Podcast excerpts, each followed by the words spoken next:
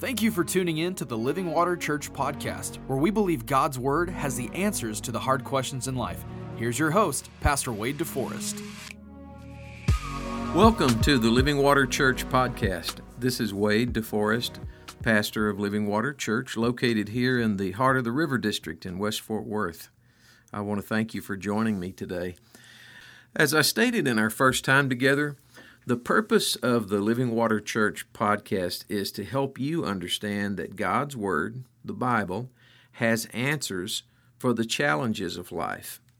And today I want to help you with some principles from God's Word that will help you when the Lord is taking you through seasons of change.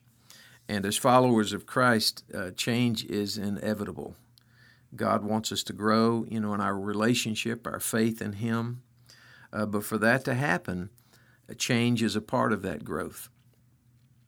Change can involve a lot of things. It, it may be uh, attending a new church. It may mean that you're going to take on new responsibilities at the church you already attend. Uh, possibly you're about to enter marriage, or you're married and you're uh, about to have children.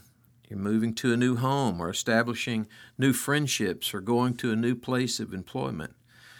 Regardless of what the nature of the change is, there are principles from God's Word, uh, from the book of Joshua, that I believe will help you uh, navigate through these seasons successfully.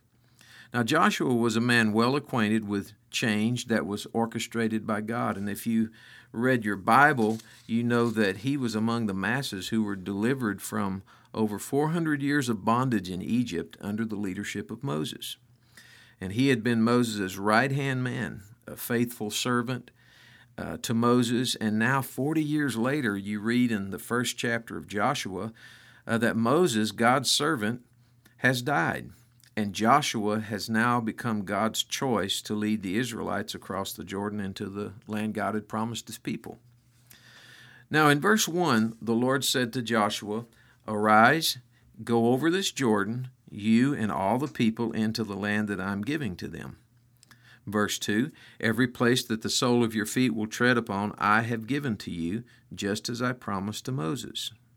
If you drop down to verse 5, the Lord said, No man shall be able to stand before you all the days of your life. Just as I was with Moses, so I will be with you. I will not leave you nor forsake you. Verse 6 said, Be strong and courageous, for you shall cause this people to inherit the land that I swore to their fathers to give to them. Only be strong and very courageous, being careful to do all that Moses my servant commanded you. Do not turn from it to the right hand or to the left, that you may have good success wherever you go. This book of the law shall not depart from your mouth, but you shall meditate on it day and night, so that you may be careful to do according to all that is written in it. For then you shall make your way prosperous, then you will have good success. Verse 9, the Lord says, Have I not commanded you? Be strong and courageous. Do not be frightened. Do not be dismayed, for the Lord your God is with you wherever you go. So if you go back and you review those verses, I want to pull the principles from these passages here that I, I hope and I believe will help you. Now, here's the first principle when God leads you in a new direction, He does not leave you alone to make the transition. He assures you, He assures me of His presence. Jesus said to His disciples when He was about to ascend to heaven, He said, I am with you always, even to the end of the age. In the book of Hebrews, chapter 13, verse 5, we are given a promise that He will never leave us, He will not forsake us.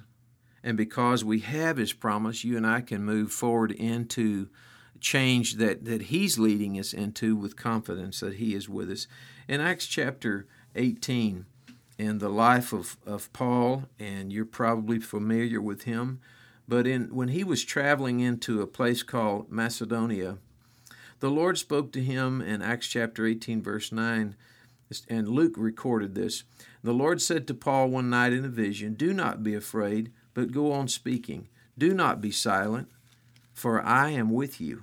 No one will attack you to harm you, for I have many in this city who are my people.